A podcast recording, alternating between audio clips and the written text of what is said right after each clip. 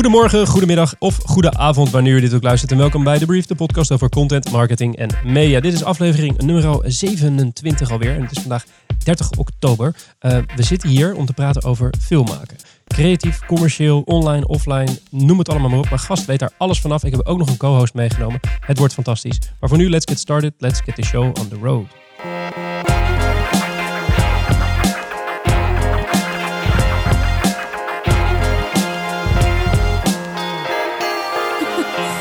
Is the brief. Terug in de studio aan mijn linkerhand, zoals u uh, van ons gewend bent. Een co-host en een uh, zeer gewaardeerde co-host, zoals altijd. Mijn waarde collega Matthijs Tielman. Hoe is het met je? Lekker man. Wat heb je allemaal gedaan de afgelopen twee weken? Uh, wil je echt alles weten? Ja, alles. Alles. We beginnen nou, bij de begon eerste dag. op zondag. Uh, nee, ja, lekker gewerkt. En uh, ik heb een kinderwagen gekocht. Oh jee? Ja. Is het zover, ja? Ja, we moeten eraan geloven. Godzie Ja. Macho als ik ben. wat hè? voor merk? Bugaboo. Oh je, je bent net van gaas gegaan. Ja, dan, ik voldoe aan het hipsterplaatje. ja, Ja, top, top, top. Ja. Heb je nog content, niet baby-gerelateerde content gezien de afgelopen twee weken? Eh, Weinig, maar eh, nee, ik wou, ja, volgens mij de helft van Nederland eh, Stranger Things zitten bingen als Ja. een malle. Ik moet nog één aflevering, dus ik wil geen spoilers horen nog. Maar ja, wat een vette serie van Netflix. Ehm, ja, fantastisch. Wat, wat, wat, wat vind je er specifiek zo tof aan? Ik denk dat de kracht van Stranger Things zit in het feit dat het voor onze generatie, dus de, de wat oudere millennial, is gemaakt, denk ik. Uh, en teruggrijpt naar alles wat tof was in onze jeugd. Dus uh, ja, klassieke videogames, uh, arcadehallen, um, dingen die kleding, noem maar op. Het, het is alsof je terugkijkt in je eigen jeugd en kinderen beleven daar spannende avonturen in. Het is een beetje een, een volwassen geworden versie van E.T. en uh, The Goonies. En uh, voor wie die film niet kent, ga hem checken. Fantastisch. Um, ja, ik word er blij van. Kijk, je voelt je er dus niet oud door. Nee. Ja. Nou, nu je het zegt. Uh, dan gaan we snel door naar de rechterhand. Daar zit zoals altijd de gast, dat is regisseur. Fotograaf maakt een Sputnik bekroonde korte film. Maakt zowel commercieel als vrijwerk. Werkt onder andere voor de Volkskrant, Knap, Febo. Uh, uh, Bol Genever zelfs hebben we gehoord. Is aangesloten bij Halal. En dit jaar heeft hij twee films die in première zijn gegaan. Botanica en Limburgianen. Van met name die laatste film gaan we het over hebben. Want die is komende vrijdag op 3 november bij de NTR op televisie. Om half elf, als ik me niet vergis. Noël Loze, hoe is het met je? Heel goed, je vergiste je. Het Oh. was uh, 20 over 9. Oh, 20 over 9. De, de tijd is veranderd hoor. Dus oh, niet, uh, 20 over 9. 20 over 9. Wel bij de NTR, begrijp ik hè? Uh, wel bij de NTR, ja. En ook op vrijdag. En ook op vrijdag. Ja. Kijk, kijk eens helemaal goed. Uh, de, onze standaardvraag is altijd: is dit de eerste keer dat je te gast bent in een podcast? Ja. En, luister je zelf podcasts ook? Uh, nou ja, ik heb nu een podcast die ik volg en dat is uh, Philosophy. Ja. Um, dan hoef ik al die boeken niet te lezen. En dan weet ik toch iets over filosofie. En die is heel te gek. Ik val wel elke keer halverwege in slaap. Maar dat vind ik ook wel lekker. En dan luister ik hem de volgende ochtend weer. Hoort ook een beetje bij filosofie. Ik denk het. Het is ook wel lekker. Precies.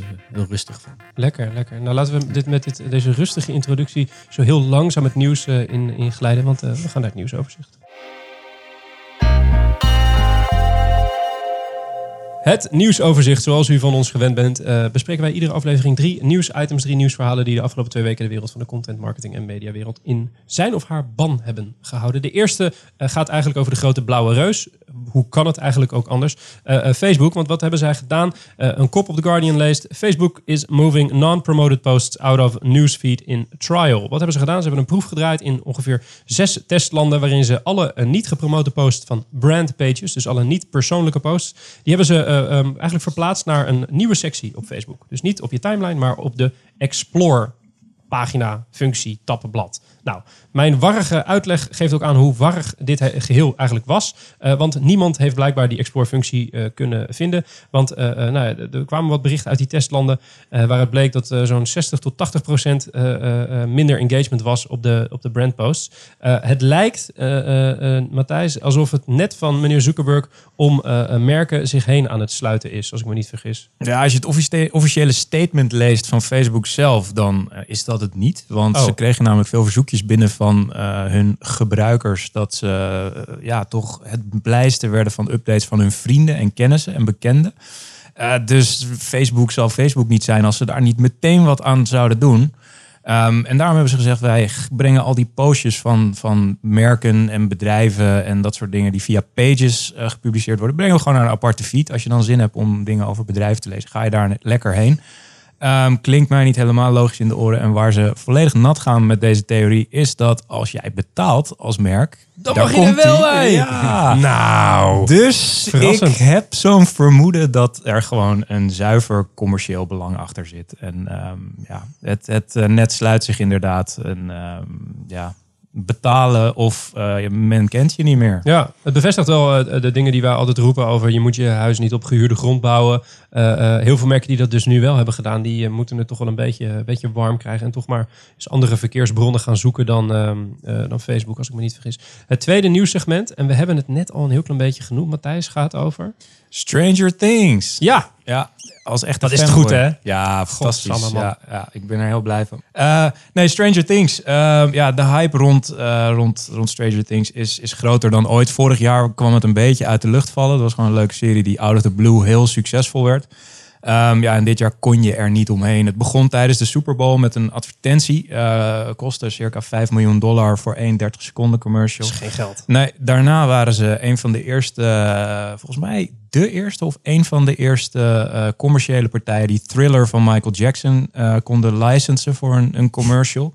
Dus dat was alweer nieuwswaardig. Ehm, ja, we hebben zoveel dingen gezien. Reebok lanceerde een, een eigen exclusieve sneaker gebaseerd op het ding. Eh, Spotify eh, had allerlei Easter eggs ingebouwd. Als je ehm, de Stranger Things playlist aanzette, dan veranderde je computerscherm in de upside down. Ehm, voor de kijkers van de serie, die weten hoe dat eruit ziet. Zo niet, check het. Ehm, Lyft, de andere Uber, zeg maar, uit Amerika, die hadden een taxi ingericht eh, en gaven je de volledige Stranger Things experience. Dus jij zat in die taxi en kwam in een andere wereld terecht. Filmpje in de show notes. Ja, cool. Eh, wel een beetje voor, voor kan, denk ik. Ja? zeg maar. Niet voor de klant? ja. Nee, niet zozeer voor de klant. Ja. Eh, Google Home had een spel eh, wat je gewoon qua voice kon doen en, en dat soort dingen. Dus de hype rond eh, Stranger Things ja, is fantastisch groot en, en super succesvol. Ehm, de grap is alleen dat niemand weet hoe succesvol Stranger Things eigenlijk is. Want Netflix publiceert geen kijkcijfers. En ehm, ja, via een artikel van The Ringer, ehm, ja, die, die schreven daar een best wel interessant visiestukje op van ehm, hoe beoordeel je nou het succes nog van, van dit soort series? Weet je, we zijn natuurlijk gewend om dat in kijkcijfers te doen en, en hoeveel mensen jouw ding gezien hebben. Ja, dat weten we gewoon niet meer. En dat heeft best wel wat consequenties. Bijvoorbeeld acteurs en, en regisseurs, die weten gewoon niet hoe succesvol hun dingen zijn. En zijn dus volledig overgeleverd aan wat Netflix wil. Maar zou, de, zou, niet die, eh, zou die regisseur dat niet... eh, Ik denk het niet. Nee, het was echt een, een strekking van dat artikel dat de regisseur of de acteurs in hun onderhandeling in principe geen poot meer hebben om op te staan. Ah, Daarom wordt het wel interessant natuurlijk, ja. Ja. Ja. ja, wat ik wel vet vond is dat ze ook dat Netflix ook in de layout van Netflix, maar de interface van eh, Netflix hadden ze ook zo'n eh, geheime knop, eh, zo'n je zag zo'n bobbeltje aan de zijkant van, eh, eh, van, de, van de website, een raar ding, een beetje gloeiend was het ook, een graphic. En als je daarop klikte, dan keerde ook heel de website om en werd het donker en het geluid heel heel doop gedaan. En Noël, heb jij het gezien? Ben je fan? Ik heb uh, alleen de eerste, het eerste seizoen gezien. Het tweede seizoen nog niet. Ik zie wel de hele tijd als ik Netflix opzet. Dat het... Ja, ze trekken je echt naar binnen. Ja. Je um, moet. Ja, ik moet, ik moet kijken. Ja. Nee, ik ben nog bezig met uh, Twin Peaks. En ik wil die twee niet door elkaar... Nee, uh, die, die botsen een beetje, hè? qua sfeertje en qua steltje en qua... Ja, nou ja, het zit een beetje in diezelfde... Ja. wat, maakt, wat maakt zo'n zo'n Stranger Things, wat maakt dat goed, volgens jou? Ja, ik vind dat meisje echt te gek. Maar... Nou, ben ik een naam vergeten? Eleven. Eleven, dankjewel. Uh, ja, ik weet niet. Het is gewoon... Het, wat, ook die hele hype eromheen. Ik, ik, moet gewoon aan Back to the Future denken. Ja. Maar toen was ik wat jonger. En had je ook die schoen die uitkwam. En, die, uh, en, en uh, die, die, die, dat, dat skateboard. Die hoverboard. De hoverboard. Ja. Ja, dat is een beetje diezelfde gekte, denk ik. Ook, ook de, de, de typografie van Stranger Things is precies zoals... Ja, ja niet precies, maar het doet veel veel uh, denken aan, aan de jaren tachtig. Uh. En, en als jij, uh, wat Matthijs net zei, zo'n zo Netflix die dan die, die, dat, die succescijfers, eigenlijk die kwant, kwantitatieve cijfers een beetje voor zich houdt. Hoe, hoe zou jij daar als regisseur op, op reageren? Stel, jij, jij wordt gevraagd van Netflix om wat te maken en dan vervolgens vraag je wat, hoeveel heeft opgeleverd en dan blijft het een beetje angstvallig stil. Zouden ze daarmee wegkomen bij je? Hm, Ik vraag me af, ik, ik vraag me af hoe de rechten dan zitten ook. Van, neem aan dat het productiehuis Netflix is. Ja. ja, ja. Dus uh, ja, Kijk, als regisseur heb je, heb je zo weinig eigenlijk. je hebt zo weinig te zeggen. En je, mag blij zijn dat je die film mag regisseren. En eh, dat je zo in de titels heel tof eh, een film van eh, kan zetten. Maar de film is, is uiteindelijk natuurlijk altijd van de producent. Ja. Ik denk ook wel dat je aan de, aan de buzz die om die serie heen eh, zit... wel een beetje kan aflezen hoe populair dat ding is. Eh, aan de andere kant is Netflix dan ook alweer degene die die buzz creëert. Dus dat is een beetje... Nou, en wat interessant is, is zij creëren die buzz dus om ehm, niemand weet dus hoeveel het bekeken wordt. En ehm, uiteindelijk, Netflix heeft nu al problemen dat Disney bijvoorbeeld alle content gaat terugtrekken. Die gaan hun eigen paid eh, ding lanceren. Dus die gaan alles terugtrekken. Dus Netflix heeft straks een probleem dat, ze, dat heel veel content gaat verdwijnen. Kijk, en een serie als Stranger Things kunnen ze niet weghalen, want is van hunzelf. Dus dat soort series worden voor hun steeds belangrijker. Maar dan zullen ze wel gewoon eh, cijfers op een gegeven moment moeten gaan publiceren om investeerders binnen te blijven halen. Ja, ja. Ja, ja is dat zo? Ik, Ja. we- ik weet het niet hoor. Want eh, eh, in principe, je kan er toch van uitgaan dat het voldoende bekeken wordt. Anders had niet iedereen erover geluld, toch? Is ja, het is, laten we het zo zeggen, het is, eh, er is een verband, denk ik, tussen die twee, maar er, het is geen hard bewijs. Oké, laten we dat een beetje in het midden. En dan komen we er later weer een keer op Wat denk, wat denk jij wat de kijkcijfers zijn?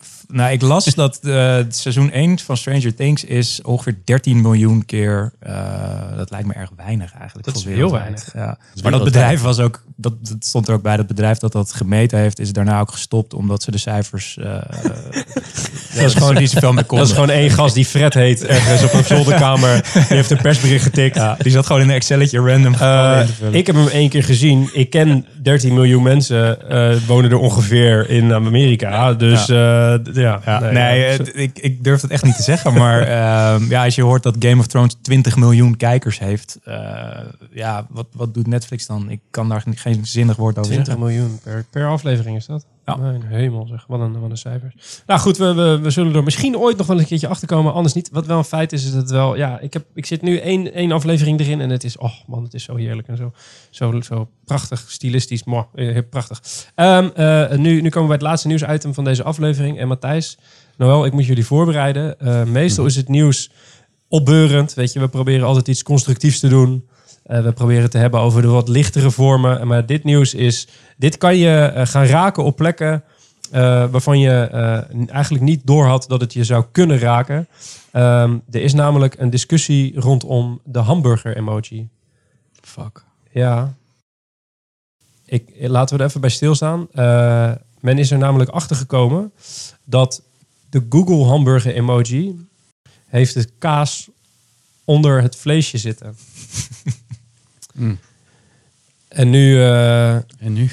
ja, ja ik, ik weet het niet joh. Ik, ik, ben, ja, ik ben er gewoon echt... Ik, ik, ik- weet je, normaal schrijven we hier analyses op en... en eh, Kunnen we nog wel verder met de uitzending? ja, ik weet het niet. Ik, ik Laten weet, we gewoon stoppen dan. Ja, ja maar hoe, weet je, waar, moet, waar moeten we het nu nog over gaan hebben? Over film maken en over, weet je, als we dan hier met, hiermee, de, de, kop van het artikel wat ik vond op de Verge was letterlijk Google CEO makes fixing hamburger emoji his top priority. Ja, ik denk dat daar misschien wel alles mee gezegd is. Maar het gaat best goed ook met Google. Dus het Ja. zou kunnen dat hij gewoon daar tijd Dat hij gewoon tijd zat Ja. heeft en het dan maar gaat fixen. Ja. Ja. jij vertelde me eh, eh, in de aanloop naar de uitzending, vertelde jij mij, eh, Matthijs, een mooi verhaal over die, dat aanvragen van die emojis. Ik dacht namelijk dat je zo'n ding gewoon kon ontwerpen en dan de eten in kon slingeren en that's, that's it. Maar dat Nee, zit nee. iets ingewikkelder, begreep ik. Nee, dat heb ik uit een hele toffe podcast van 99% Invisible. Hebben we het wel vaker over Oh, gehad. goed. En die vertelt eigenlijk het verhaal van een gast. Die is een emoji gaan... eh, of die wilde een emoji in de emoji keyboard. Hoe heet dat? Nee, die wilde een eigen emoji. Die, zijn, zijn doelstelling was om een eh, yoga emoji eh, de wereld in te slingeren. die miste ik wel. Ja, ja, ja, ik ook. Echt? Echt? Ehm, maar goed, hij vertelt dus wat je allemaal moet doen om dat voor elkaar te krijgen. En dat is echt, heel- er is dus gewoon een wereldwijde commissie die bestaat uit mensen van over de hele wereld om te checken dat die emojis eh, overal relevant zijn. Eh, je moet van alles aantonen. Je moet uiteindelijk, als je door allerlei selectiecriteria heen bent, moet je zelf gaan pitchen aan een eh, comité die dan vervolgens jouw pitch gaat beoordelen. En als dat dan eh, ja, goed bevonden wordt, dan zit jouw emoji in, de, in, in het emoji-alfabet. Om het maar even zo te noemen. Jezus.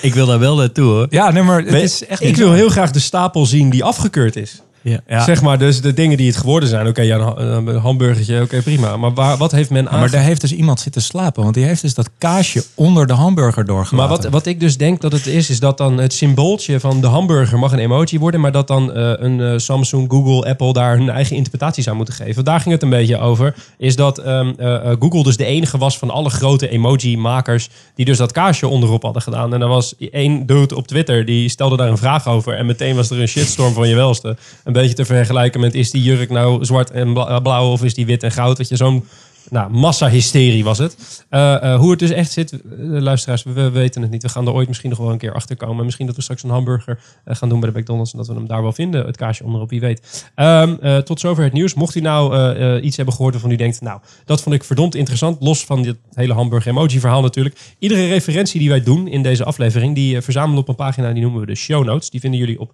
www.wayneparkerkent.com slash podcast. Dat is inderdaad een hele lange URL. Daarom hebben we een heel makkelijk klikbaar linkje in de beschrijving van deze aflevering gedaan. Eh, en we doen daar dus iedere referenties. Dus eh, eh, nieuwsitems, boeken die we noemen, films die we noemen, nou, et cetera, et cetera. Het werk van Noël gaan we er, gaan we er neerzetten. Eh, da- dat vind je allemaal op die pagina. Dus ga daar alvast los op en dan gaan wij nu naar het interview.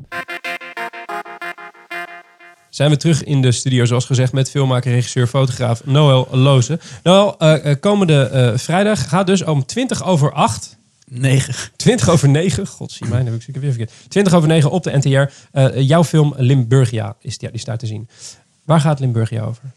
Limburgia gaat over eh, Willy. En eh, Willy is eh, schutter. eh, die is, ja, hij is commandant van de schutterij. En hij heeft, ehm, hij heeft de grote wens om eh, koning te worden van die schutterij. En daarmee ook zijn vrouw te kronen tot koningin. Alleen op de grote dag is er geen bier eh, op het schuttersfeest. En moet zijn vrouw bier gaan halen. Of nee, ze biedt aan om bier te halen. Omdat zijn zoon eh, in bed ligt met een meisje. De, eh, en die eigenlijk had beloofd om dat te doen. En, en zijn vrouw gaat bier halen en die verongelukt. Dus hij verliest eigenlijk eh, zijn vrouw die dag in plaats van haar te kronen. En ehm, ja, dan, dan gaat de film verder, zeg maar. Ja. Het klinkt als een, een, een tragische film. Is het een tragische film of een tragicomische film? Want ik, ik heb de trailer bekeken en daar schoot ik toch af en toe wel een beetje bij in de, in de lach. Ja, een soort... Ja, het is een tragicomische film. Ja. En ehm, het, het is, er zit heel veel drama in. Alleen ik denk dat ik het wel luchtig heb verteld. Ja. Eh, en het is een hele kleurrijke wereld. Dus het, het, is, het is niet alleen maar drama en eh Hoe, eh, hoe reageer je met jouw roots liggen in, eh, in Limburg? Uit Maastricht kom je? mysterie. Eh, we, we hebben net vooraf beloofd om de aflevering niet in het dialect te doen. Dus Sorry. zullen we de luisteraars besparen. Hoe reageerden de, de, de locals van de schutterijen daar? Kan ik me voorstellen dat Mhm. die dan het idee hebben... Oh, er komt zo'n hippe filmmaker een beetje die schutterij belachelijk maken. Was dat zo? Ja, ik ben wel een paar keer uitgemaakt voor hippe filmmaker. Maar vond ik ook wel leuk. Ja. Vind ik ook niet erg. Ehm, maar ze hebben eigenlijk helemaal niet... eh, ja, het, leuke was, we hadden een première op het Nederlands Filmfestival in Utrecht. En daar was ik eigenlijk niet zo heel zenuwachtig voor. Ik was vooral zenuwachtig voor de eh, première in eh, Maastricht.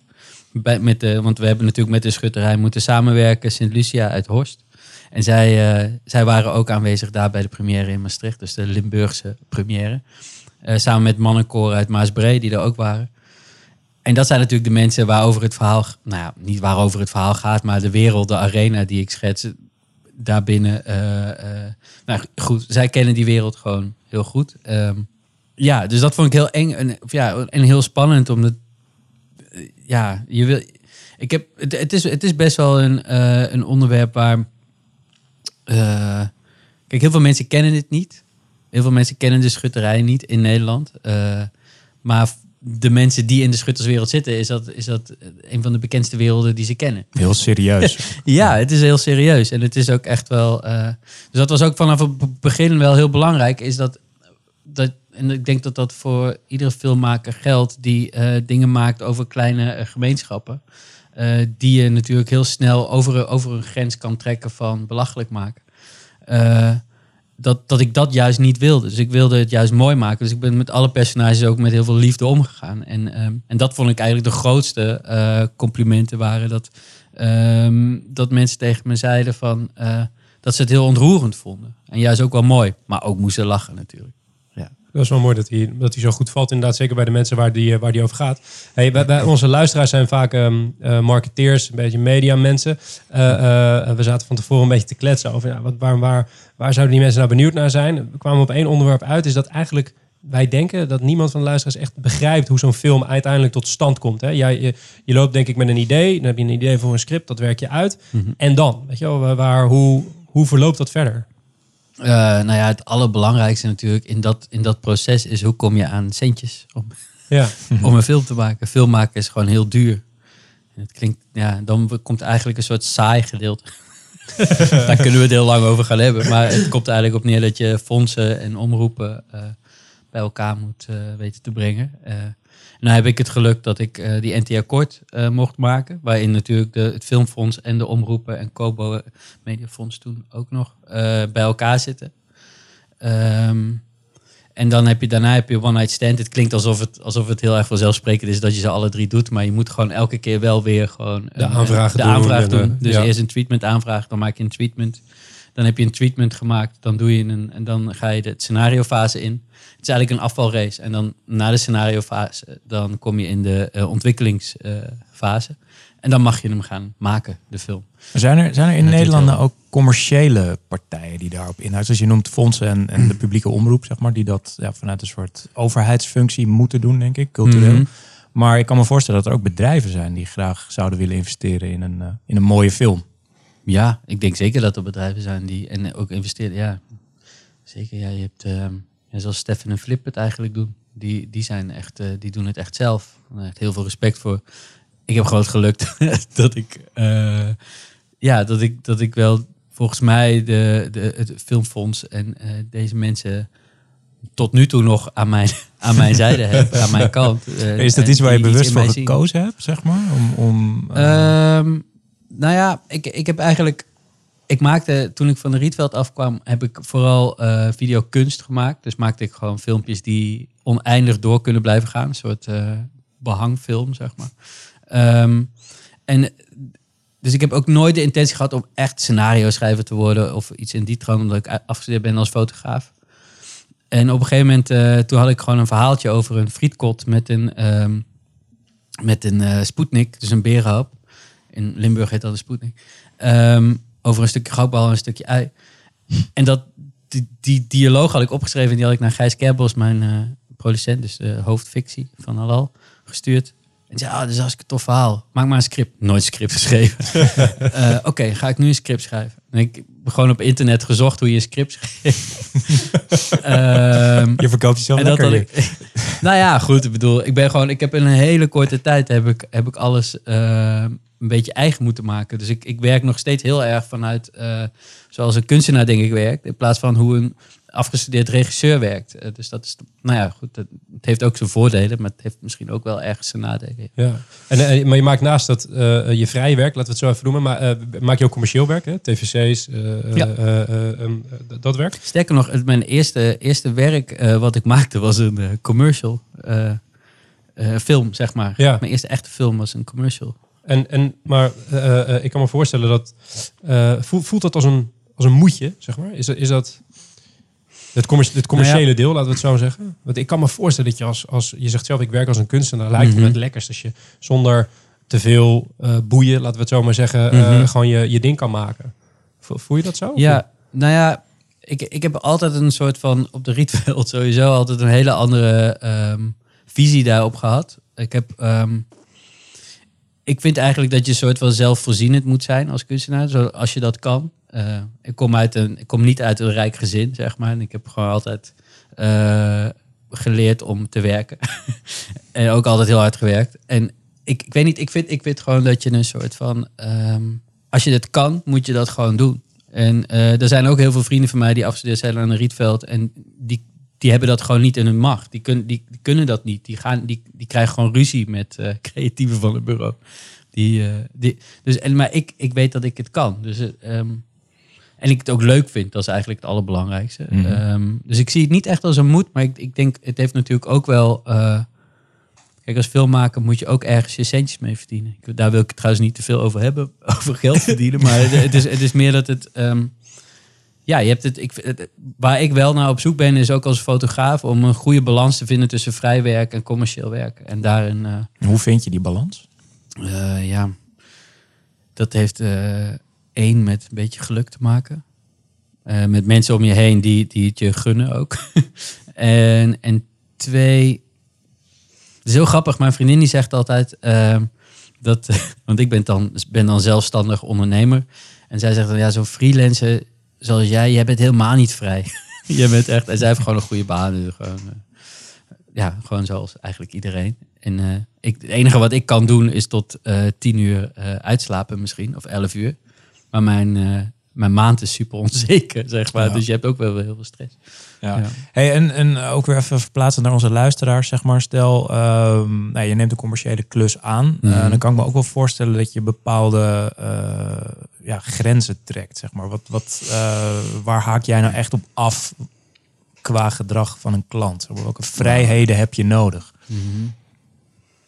Nou, er zijn, er zijn eh, je bedoelt als in wat voor klanten ik het niet voor zou doen? Of nee, wat? dat niet specifiek meer ehm, in het creatieve proces, zeg maar. Ehm, het begint altijd met een prachtig idee en dan eh, Ja. komen er reviews en dan komt Ja. er een onzeker iemand bij en dan in één keer blijft er... Hoe zorg je ervoor dat jouw idee in stand blijft, zeg maar?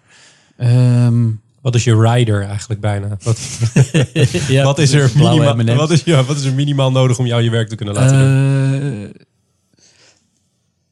Ja, ik denk dat er sowieso altijd, en dat klinkt heel cliché, maar ik denk dat er altijd een hele goede balans moet zijn. eh, als in, eh, eh, ten eerste moet ik, moet ik het iets vinden. Dus ten eerste moet, moet het, het script wat ik binnenkrijg moet, potentie hebben. En dan moet ik iets in zien. En dat ik ook denk, nou, daar kan ik een toffe pitch voor maken. En daar, daar, dan, daar, heb, ik, daar heb ik lol in. Ook al krijg ik hem straks niet. Zeg maar. dat, dat, dat idee moet ik hebben. Ja. Ehm, daarbij is natuurlijk budget altijd heel moeilijk. Dat is natuurlijk altijd waar je het laatste over hebt.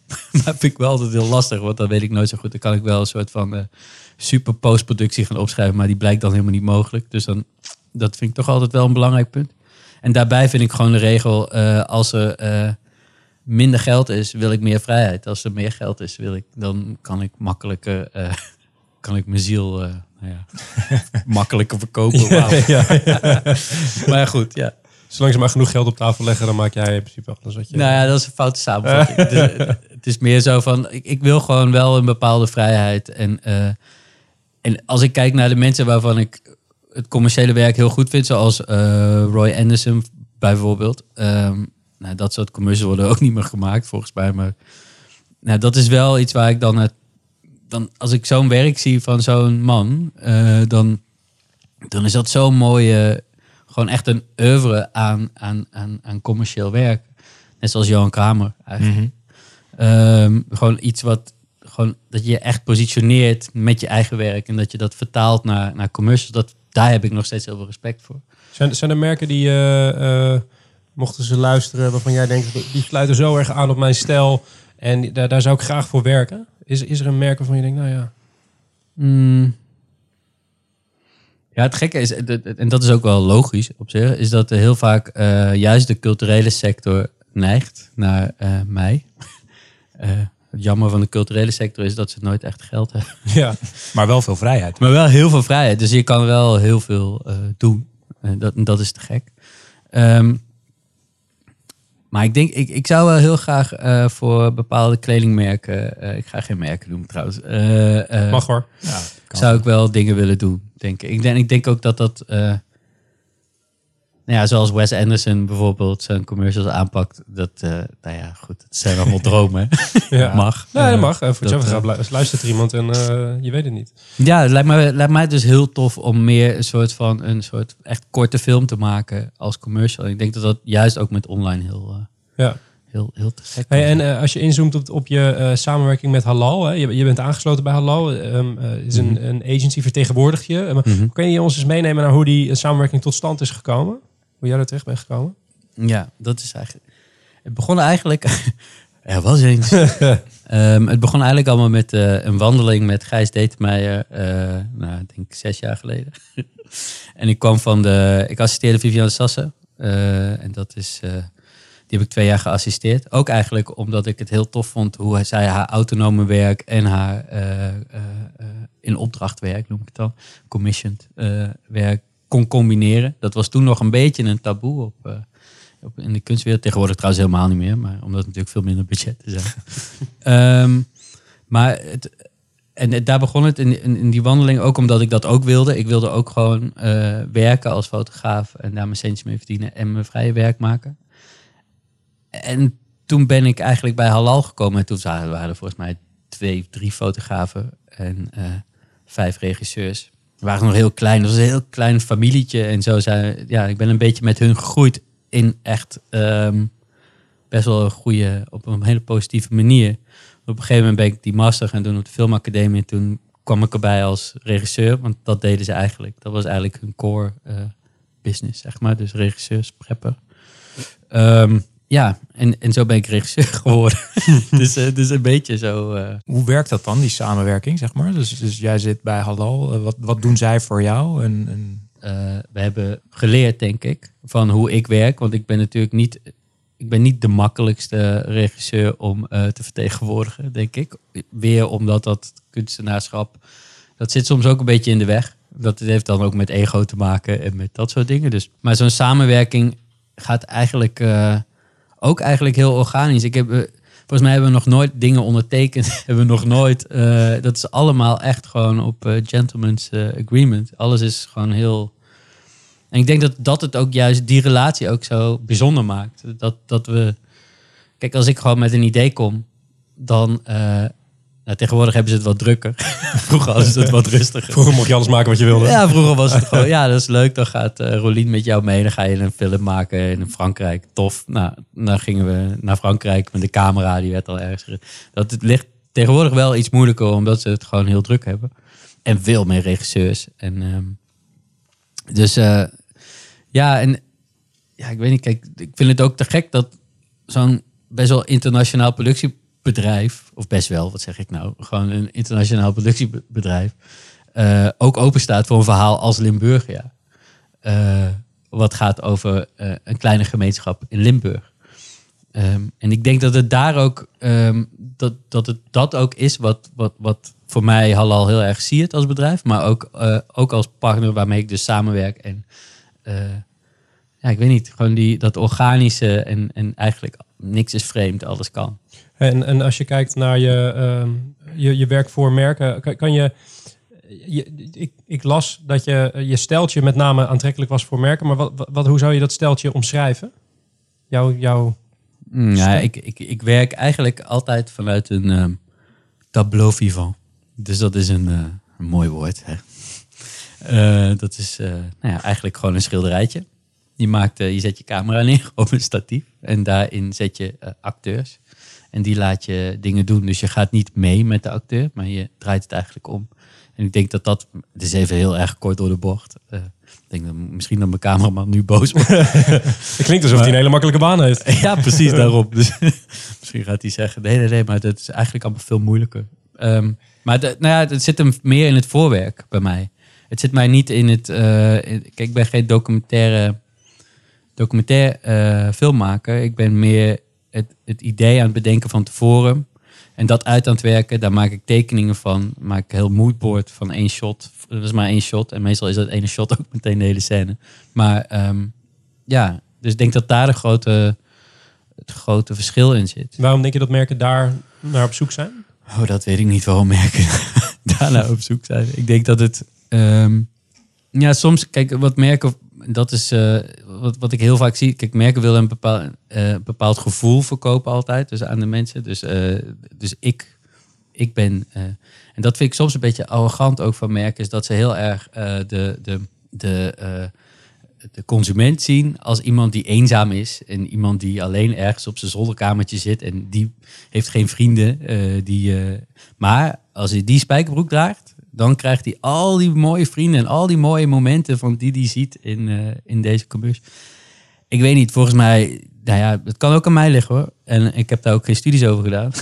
Maar ik denk dat mensen daar wel echt een beetje mee klaar zijn. En, ehm, en al die slices of life eh, commercials met, eh, wij met z'n allen Vuurwerk ik- op het strand. vuurwerk op...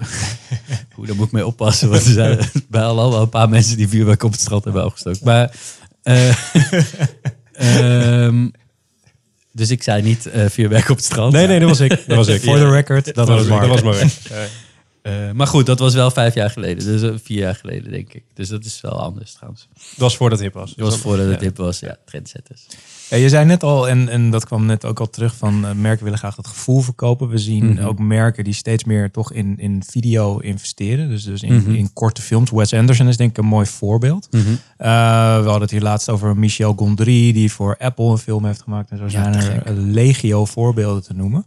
Eh, is dat iets wat jij ook merkt? Dat je daar vaker voor gevraagd wordt nu? Of? Voor die verhalende vorm bedoel je? Ja. Mm.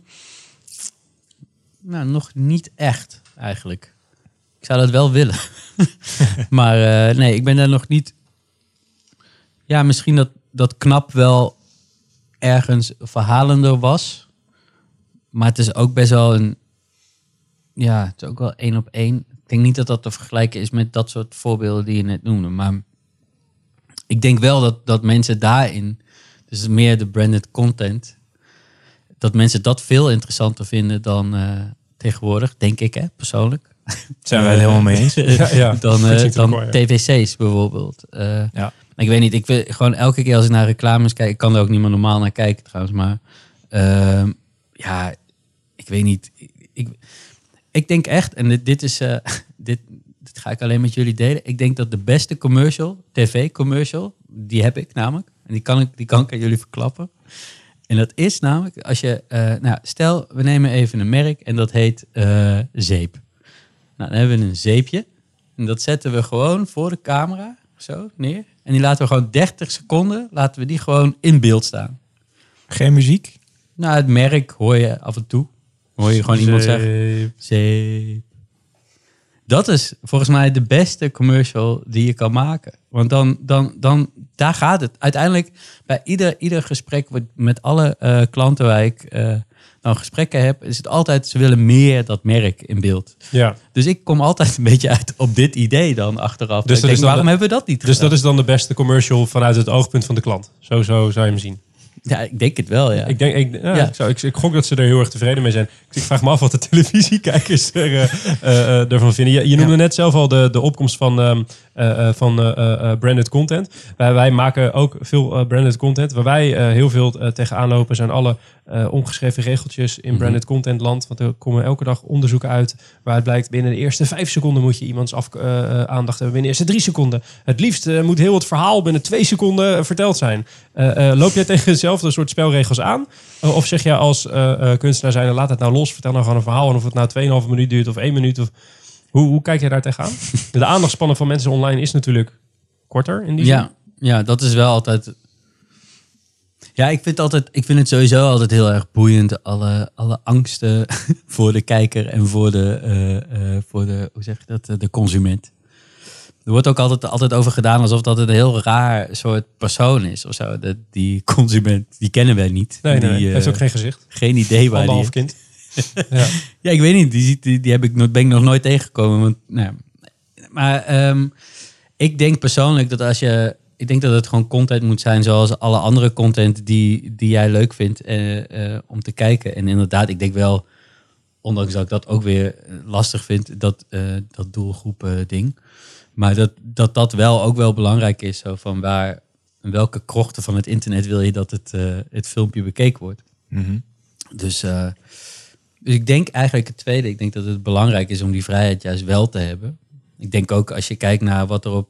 Nou, als je kijkt naar YouTube, gewoon, maar wat mensen gewoon maken, die vlogs en die dingen. Ik bedoel, ik hou er totaal niet van, maar dat is wel... Daar wordt wel de meeste, eh, natuurlijk het meeste geld verdiend. Ja, en als je kijkt naar een vlogger als, eh, eh, je zei van, ik, ik hou er zelf niet van. Als je kijkt naar een, een maker als Casey Neistat, ken je Casey Neistat? Ik ben er ook, sorry, ik mag dat niet zo snel... door- ik Nee, maar dat, dat kan. Nee, wat wat hij grappig heeft gedaan in mijn optiek is, is hij is een filmmaker en die heeft in zijn vlog past hij filmtechnieken voor, zeg maar klassieke filmambachten, eh, setje, establishing shot. eh, Oh, wie wel? Volgens mij ken ik ja, die, een jongen, jongen uit New York. Hele grote, grote gozer. Oh, ik was wel benieuwd of jij eh, eh, eh, filmtechnieken kent vanuit je ambacht die online videomakers nog ontberen waarvan jij denkt, nou, als, als ze die kant op zouden kunnen gaan, dan zou dat mooi zijn. Zijn er bepaalde trucjes, bepaalde...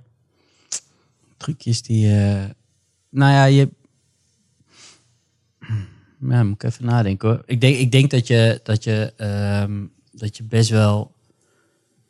Ik denk dat ze al best wel ver zijn. Wat ik wel heel interessant vind, en dat is die vraag eh, van ehm, bijvoorbeeld stel dat eh, Hitchcock vandaag, eh, nou weet ik veel, 18 was geweest. Was Hitchcock dan nog steeds Hitchcock geweest? Dat, dat, dat, dat- toch? Dat, dat, daar gaat het een beetje over Ja. de vraag. Ehm, Had hij met een smartphone uit wat de had hij dan gekund. gedaan? Ja, nou ja, ik bedoel, of eh, ja, ja, ik weet het niet. Was het vertigo shot dan? eh? Ja, misschien dat was dan wel wat de nieuwe manier van vertellen, vertellen geworden. Het zou, eh, het zou- Maar ik weet niet, ik, ik, denk, ik denk eigenlijk dat, eh, dat ze al super ver zijn en al die tutorials van hoe je, hoe je veel. Ik denk alleen dat het inhoudelijk natuurlijk wel eh stapje. Ik denk storytelling, dat is natuurlijk wel een. Kijk, grappige beelden maken en een camera neerzetten, dat is natuurlijk niet heel erg lastig. Nee. Eh, het is denk ik veel moeilijker van, eh, van hoe tellen dingen op. Hoe los je bepaalde dingen in van een verhaaltje. Hoe, eh, nou ja, dat, dat soort dingen denk ik dat daar wel iets meer aandacht aan besteed kan Ja. worden soms. Ja. En, en merk je nou ook dat dus de hele opkomst van, van social media en zo, die, die heb jij volgens mij ook redelijk zien opkomen, ook in je Mhm. vak. Ja. Eh, heeft dat daadwerkelijk de vragen die klanten aan je hebben en, en jouw vak veranderd? Zeg maar. Inderdaad, wat Mark net al zei, van alles moet binnen vijf seconden, drie seconden. Merk je dat ook in het vak terug?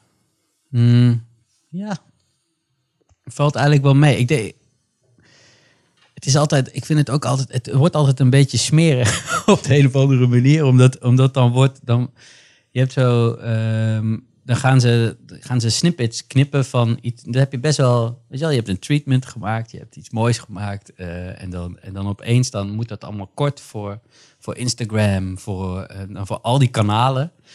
Ja, en dan knippen ze het helemaal kapot. En dan, ja, denk ja, ik weet niet wat je wil communiceren, maar ik krijg niet mee. Maar dan ben ik waarschijnlijk dan weer niet de doelgroep.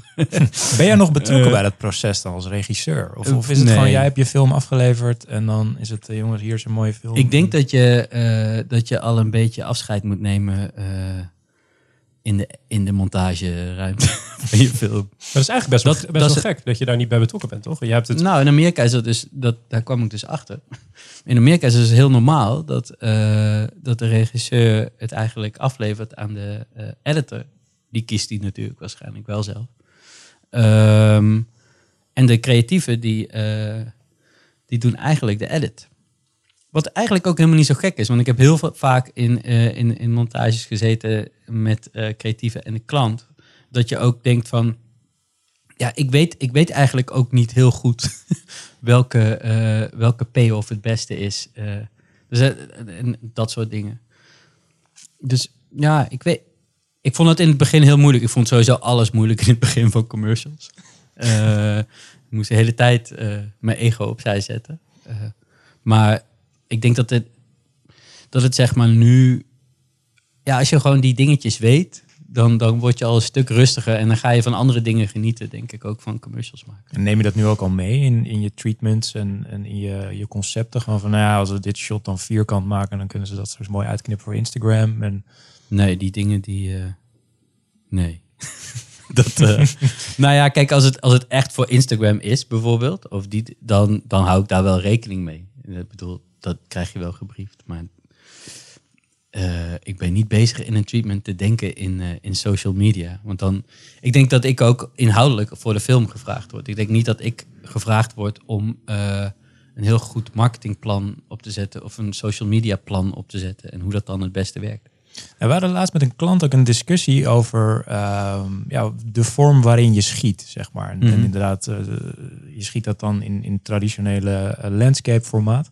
Maar dat vind ik, ben ik wel eens benieuwd naar. Is het mogelijk voor jou om een Mhm. film te schieten die op alle mogelijke formaten er goed uitziet? Of, of krijgen Ja, we dan een monster van een... eh, een leuk idee. Ik denk dat je wel een monster van een film krijgt. het is wel een leuk idee. Dat is wel een goede, uit, goede, goede uitdaging.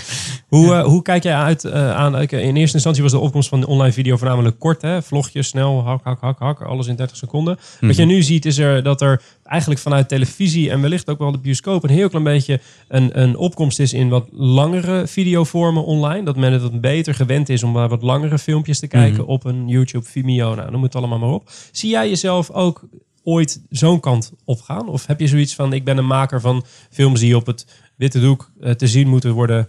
eh, en, Ja, nou- en that's it. Ik vond dit, ik vond bijvoorbeeld Limburgia, want dat is een televisiefilm. Dus dat is een film die gemaakt is voor televisie. Eh, dan moet ik eerlijk zeggen dat, dat ik het, ik heb hem een paar keer natuurlijk gezien. eh, bepaalde eh rough cuts en, eh, en online dingen om gewoon te checken. op mijn 13-inch eh, computer. Dat vond ik toch wel moeilijk. Ehm, maar ja, ik weet dat mensen met hun laptopje vrijdag in bed gaan liggen en, en mijn film gaan kijken op die manier. Hopelijk met een koptelefoon. Maar ja, dat soort dingen kan je allemaal niet Ja, controleren. Maar ja, dit, dus het, het cinematografische aspect, dus echt het beeld en geluid, dat vind ik echt mega belangrijk eh, in film. En dat waarschijnlijk nog wel belangrijker eh, dan, eh, dan, dan, dan het scenario, dus het verhaaltje. Ik, ik denk dat een film een beleving moet zijn en niet een, en niet een soort opsomming van verhaaltjes. Dus scènes afwerken. Dus het moet een gevoel meegeven. En ik denk dat dat juist het mooie van film is, anders moet je maar een boek gaan lezen. Ehm, en dat je juist die dingen niet kan. eh, dus de dingen die je niet kan verwoorden, dat je die kan eh, laten zien en horen. Juist. En denk, denk je dat het door die... Oké, dus als ik het goed begrijp, dan... Je ziet jezelf niet helemaal eh, daarin gaan. Maar denk je dat het voor filmmakers die dat wel willen... Denk je dat het moeilijk is om, om door die online videobrei heen te beuken? Is het moeilijk om daarin op te vallen? Ja, dat is. Ik vind het op zich wel een hele goede ontwikkeling dat het juist eh, allemaal wat trager wordt. Eh, want ik denk ook dat het niet sneller kan. Nee. nee. Er waren net wel één seconde, één seconde speelfilms geworden. Ja, nee, jongens, het moet echt korter, want anders haken mensen af. ja. Ja. En het logo er nog Oh, in. oh, ze zijn al afgehaakt. Ja. Wordt ook een self-fulfilling prophecy natuurlijk. Hè? Ja, Dat, dat is eh, het. nou ja. Eh, dus dat vind ik een hele goede ontwikkeling. En ik denk ook dat, eh, met alle respect voor tv, ik denk dat tv ook wel eh, natuurlijk gaat steeds meer shiften naar, naar het internet. Ehm, en daarin, dan wordt het natuurlijk ook veel democratischer. Dus dan, eh, en ik denk namelijk, en dat is natuurlijk ook, kijk, net als in de commercial wereld heeft de tv-wereld een beetje hetzelfde. Zij, zij willen ook heel veel mensen bereiken en willen eh, eh, goede kijkcijfers. Net als met Netflix, waar je het net over had. Maar dat het. Ik, ik, ik vraag me namelijk af of zeg maar, de mensen echt zeg maar, zo'n programma als Tegenlicht bijvoorbeeld. Eh, super interessant programma. Ik denk, ik denk dan van waarom zou dat niet werken op internet? Waarom zouden mensen niet zo'n programma eh, kunnen maken? En Waarschijnlijk werkt het beter op internet, lijkt mij. Nou ja, dat het ik- veel langer leven beschoren is. Mensen kunnen dat kijken wanneer ze daar zin in hebben. Eh, Ja. Dus dat het op de lange termijn juist veel beter bekeken wordt. Ja, en dat, ik denk ook dat mensen. En, en oh, kijk, de gener, kijk op, ik denk dat de social media generatie. die was natuurlijk de hele tijd heel jong. Maar nu wordt het zo normaal. Dus, en deze jonge mensen worden ook ouder. willen ook weer, denk ik, meer diepgang en meer eh, inhoudelijke informatie. eh, en achtergrondinformatie. En ik denk dat dat ook eh, online er moet zijn. Dat is er nog niet heel veel. Het zijn vooral actieseries Ja. en zo'n dingen als Netflix, maar nog niet echt Nederlandse dat soort programma's. Nou, ik denk ook wel dat zodra het oudere deel van de doelgroep die infrastructuur en die apps volledig snapt en doorheeft en dat in principe iedere eh, eh, oma bij wijze van spreken eh, ook naar YouTube gaat om haar content te consumeren, om het zo maar te zeggen, dat, dat, dat je dan ook wel een shift gaat zien in het, in het soort programma's wat daar Ik heb het dan ook niet over uitzending gemist. Hè? Ik bedoel, de, de- die dingen zijn er natuurlijk al online. Ik heb het dan over nieuwe content die ja, er- nieuwe makers eigenlijk. nieuwe makers Ja. die er komen. En, de, en meer dat de social media eh, kids die daarmee zijn opgegroeid ook oma's worden, inderdaad. Ja, precies. Wat ja. jij zegt. Hey, eh, Noël, we hebben altijd een eh, vaste afsluitende vraag van het interview. Mhm. Dat is, wat is de beste content die je de afgelopen twee weken hebt gezien? Of Ja. eigenlijk hebt gezien? Ja. Eh, toen vroeg je aan het begin van ons gesprek, jongens, wat content is dat alleen online, offline? Betekent dat dat je een offline voorbeeld hebt? Of is het, Mhm. vertel. Nou ja, ik heb een boek eigenlijk. En dat is een boek van Lieke Marsman. En ehm, ja, ik weet niet, dat, dat boek heb ik gelezen. En ik ben natuurlijk ook bezig met het schrijven van een eh, eh, volgende film. En, ehm, en ik, ik wilde eigenlijk gewoon iets voorlezen uit, uit dat boek. Ja, en tuurlijk. dat, eh, en het- wat, wat zij namelijk heel goed, wat zij doet in dit boek is de grote klimaatproblematiek probeert zij een soort van uit te leggen, maar ook aan de hand van fi- filosofen. Dus echt grote exist- existentiële problemen, zeg maar. Ehm, en het boek heet ehm, Het tegenovergestelde van de mens. En eh, in dat boek wordt gezegd, als mensen slecht waren en ik wilde goed zijn, dan moest ik ervoor zorgen dat ik het tegenovergestelde van de mens was. En dat, eh, dat was eigenlijk de beste content eh, van mij in de afgelopen twee weken. Het is de eerste quote die er wordt opgelezen, maar ik moet zeggen dat hij wel hout snijdt. Het is heel leuk. En vervolgens gaat ze de hele tijd op een kop staan in het boek. Oké, oké, oké, oké, oké. Klinkt een beetje als Stranger Things. Ja, een beetje. Ja, het zit, zijn we weer terug bij de Upside Down eigenlijk. Ja. Back to the Upside Down. Hey Noël, hartstikke bedankt voor je komst eh, naar onze bescheiden, edoch eh, gezellige en iets wat benauwde studio aan de, aan de Herengracht. Eh, eh, heel veel eh, kijkplezier eh, voor u thuis komende vrijdag. Noem nog één keer de tijd en de zender. Sorry, eh, NPO 3, eh, vrijdag. En de zender, 20 over, 20 over 20 over 9. 9. Ja, Twintig over nu ben ik zelf in de war. 20 over 9 op de NTR Limburgia van Dank eh, jullie wel. Deze podcast is een initiatief van Wayne Parker Kent. En bij Wayne Parker Kent zijn we altijd op zoek naar talenten die ons kunnen versterken. De openstaande vacature van deze week is Junior Ad Operations Executive. Kijk voor alle vacatures op wayneparkerkent.com slash jobs of klik op het linkje in de show notes van deze aflevering. Zijn we weer terug en dat betekent dat we gaan beginnen aan onze eerste en enige rubriek van de brief. Eh, dat is de slow win. En in de slow win krijgt een merk, een entiteit, een persoon die het afgelopen twee weken goed heeft gedaan, een veer in Deen Bips. Dat gaat mijn collega Matthijs Tielman doen. Ik heb geen flauw idee wat er komt, dus Matthijs, take it away. Voor deze slow in ben ik eh, teruggegaan naar eh, ja, mijn oude leven eigenlijk. Ik ben weer in de wereld van de tassen en accessoires gedoken. En Mark schiet nu in de lach. Eh, nee, eh, in een vorig leven had ik een eigen webwinkel die in, eh, in tassen en accessoires voor mannen handelde. Eh, ehm, en in die tijd kwam ik in contact met de website carryology.com. Ehm, check hem even uit. Het is echt een fantastische site, of in ieder geval dat vind ik. Ehm, maar goed, dit is een site opgericht door een paar Australische tassenfreaks. Ja, en in het begin waren dit gewoon gasten die enthousiast waren over de producten en over de merkjes die zij vonden. Ehm, gingen erover schrijven, gingen gewoon producten reviewen, kregen wat gratis producten toegestuurd op een gegeven moment. En, en een beetje zoals al dit soort magazines zijn gegroeid in de afgelopen jaren. Werd steeds groter en groter. En ja, dat, dat werd een dingetje, daar gingen ze geld mee verdienen. Ja, door middel van ehm, nou ja, advertenties, dat soort, gewoon het, het standaard publisher model.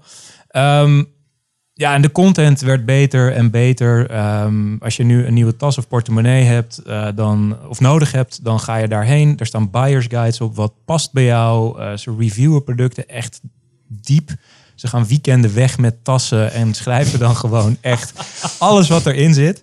Eh, maar ook merken kan je alles over lezen. En, en ja, kortom, alles wat je wil weten over de wereld van tassen. En ja, Mark, het is interessanter dan je denkt. Ik ben heel benieuwd. Ga checken. Ehm, maar wat tof is en waarom ze de slow win verdienen, is dat deze gasten zijn dus begonnen met deze site. Ze zijn prachtige content gemaakt over dit onderwerp, wat aan jouw lach te beoordelen best een niche onderwerp is. Ja. Ehm, maar die hebben een wereldwijd publiek opgebouwd. Wat hebben die gasten vervolgens gedaan? Die zijn met alle kennis die ze hebben opgedaan over deze producten en over wat hun doelgroep wil, zijn ze een eigen portemonnee-merk begonnen. Dat merk heet Belroy. Ga het kijken. Ik heb er een in mijn binnenzak zitten. Word je heel blij van. Ehm, maar goed, ze zijn dus op basis van het publiek wat ze heel goed kenden eh, en waar ze een hele goede relatie mee hadden, hebben ze een product gelanceerd, zijn ze gaan verkopen.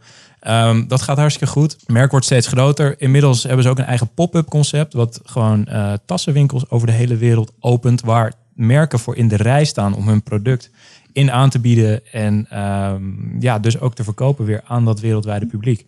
Dus ehm, ja, ik vond dit een perfecte voorbeeld van eh, de build your audience ehm, en, en monetize it theorie van, eh, van meneer politie, eh, waar wij altijd ja, veel over praten. Maar goed, kies een niche. Zorg dat je mooie, waardevolle content maakt voor deze niche. Word de dominante publisher en maak vervolgens van dit publiek je klanten. En dat hebben deze gasten echt perfect gedaan. Dus vandaar de slow in. De slow win. Wat voor kleur heeft je portemonnee? Grijs. Is die gevuld? Eh, Kreeg je er niet bij? Met pasjes. ja. Met pasjes, helemaal goed. Hey, dankjewel uh, Matthijs. Uh, wat, uh, wat ga je de komende twee weken doen? Zien we je over twee weken weer? Wat, wat staat er Sowieso.